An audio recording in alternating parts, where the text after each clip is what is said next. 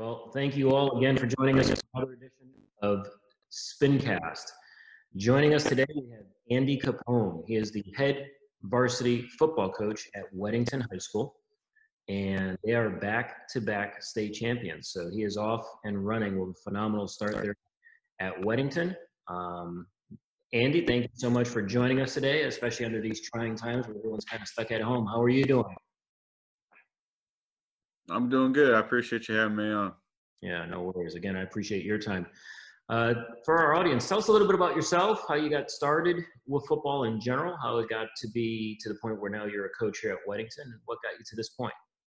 Yeah, uh, you know, I started way back in third grade. I was I was actually originally from Connecticut. I lived there for 11 years, uh, but you know, my brother was in fifth grade. I was in third grade, and that's when my parents finally let us play. Uh, ever since then, I fell in love with it. So, um, moved down here. Uh, I went actually went to Sun Valley High School, uh, middle school and high school. Was a quarterback there. Team played there for a little bit.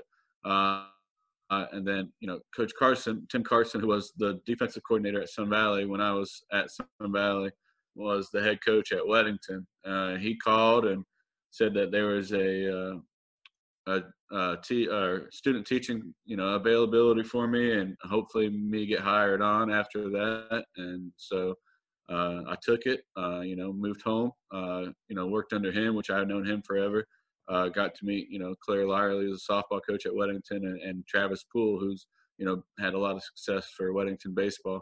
You know I worked really he was my my teacher um, you know so graduated uh, but my first coaching season I was I was actually still uh, in in college, so I was doing the student teaching and, and you know first year of coaching. So uh, graduated in December, got a job at Weddington. I've uh, been there for seven years total. Uh, Coach Carson re- retired and moved down to South Carolina uh, a couple years ago, and luckily I was named the head coach, and that's where I'm at now. So you know it's been you know it's been fast. you know I'm 28 years old now, but uh, you know, I feel like you know I've been in it for a while. You know, coaching at you know 20, 21 years old, but uh, you know, it's something I've always wanted to do, and I've always wanted to become a head coach. And you know, I just got my chance a little bit earlier than some people, but you know, it's uh, it's very fortunate and a blessing to to be where I'm at. Yeah, no doubt. Yeah, anytime you're able to lead, uh, be the leader of young men and, and kind of frame their framework as they grow, not just through football but through life. That's that's a pretty awesome responsibility. So, and not only that, but you've been doing it, I understand, for two years, and you're off to a phenomenal start with back-to-back state championships. So that's uh, that's one way to start, I guess. But let me ask you this: obviously, back-to-back titles is pretty special, but it's incredibly difficult. What factors do you attribute to the success your program has had under your leadership? Um, you know, I think you know, like I said, when I got hired, uh, you know, we we we were a strong program, uh, you know, just and you know, I didn't want to change a lot, but I wanted to to kind of put my own stamp on it. Um, you know, so most of our staff was is the same staff as has been there, and I tried to keep everything, you know, just kind of as similar as it can be, you know, and and understanding that these these are kids and. You know, I think the biggest thing for me was I had all their support. Uh, you know, when I was going through the process, when Coach Carson announced his resignation, uh, retirement, uh, you know, I had a, all the kids, you know, wanted me to to apply and kept asking me and hoping I got the job. So, you know, knowing that support and and uh, most of the assistant coaches also uh, wanted that and, and said, you know, we'll come back if if you get the job. So, you know, when I got it, uh, like I said, I, I, didn't want to change a lot. You know, I think the only thing that we really changed was our helmet colors from green to white and you know, other than that, you know, and like I say, you, you put your own twist on everything. You know, year by year, you, you kind of tweak and change things for your team, but you know, the the the culture and the you know the core beliefs and values of Weddington, were, you know, stayed the same. So I think I was in a unique situation where I didn't have to rebuild. We don't have to do this. You know, we just have to keep keep the train going and and that for me and, and for our staff meant don't change you know what doesn't need to be changed and, and, and keep you know, finding ways to improve, you know, weekly, yearly, and and uh, you know, just keep it going like that.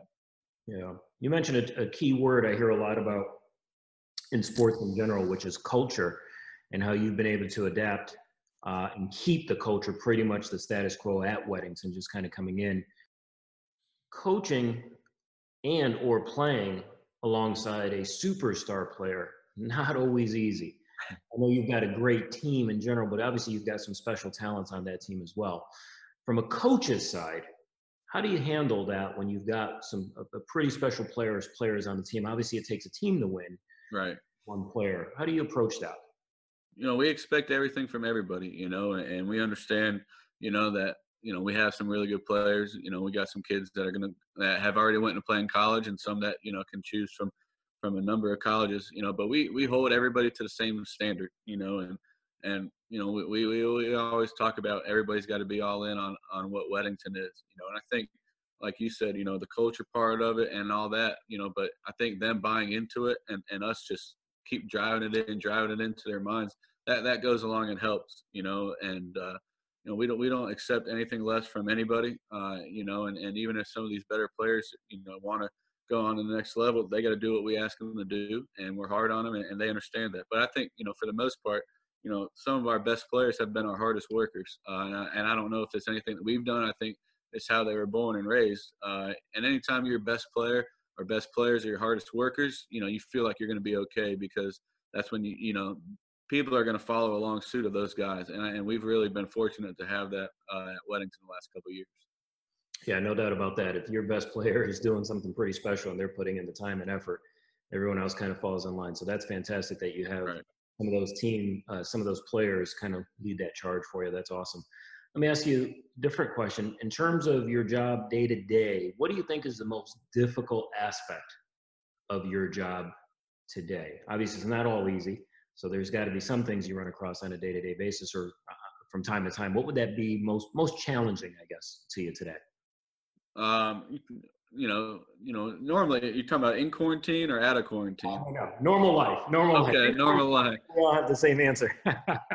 Uh, you know, normal. You know, it's just try, continuing to get people, everybody on board. You know, I don't think it's just a, you know, flip the switch and, and that goes. You know, uh, you know, we we know that you know when people when you win a lot, people want to join. Uh, you know, so there's kids coming in, and you, you just got to continue to push every day. And and I think the hardest thing for us as a staff and and for me is continue to hold that high expectation daily. You know, if you let anything slide for a day or two days or a week, then you know then they're expecting you to let it slide you know as it goes on so for us you know it, it's a everyday commitment type and, and, understanding that these new kids well they might help us but they have to be all the way in you know if they're not all the way built in or bought in you know then then we don't want them around uh, you know and, and so for us it's, it's just continuing every day to bring that energy and make sure they bring that energy because you know off seasons are, are they get they get long, you know, but uh, you know they also are so beneficial for us, and which we'd be in the off season right now, you know. So I think that's the thing where you know kids don't really see the, you know, the final destination, but for us as coaches, we do, and that's got to be continuing to to buy in and, and have that that you know buy in every day for for our, our team. Understood. Understood. It's a never-ending process, that's for sure. No, never ends. What's the uh, what's the most rewarding part of your job?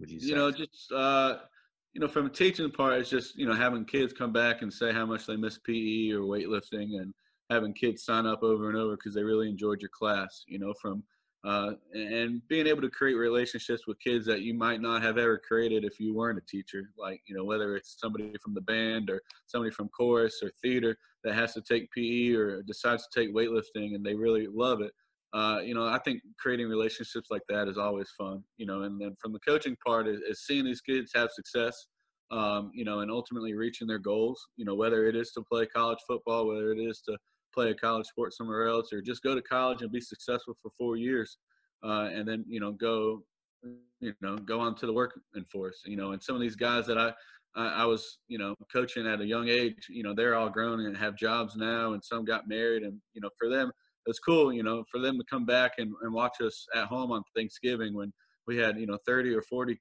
you know, kids that, that have been around the program and the school come back and watch us.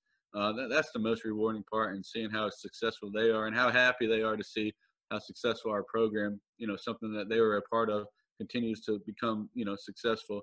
Uh, see their pride in that. Yeah, no doubt about it. Something special about that. Again, leading the young men and seeing them kind of grow into their own and all of a sudden become contributors in their communities. Pretty special indeed. I agree with that. Well, Coach Capone, as I mentioned at the outset, it's pretty, pretty short, but I appreciate you coming in, taking the time. Obviously, you're touching lives not just in the classroom, but obviously out on the field as well.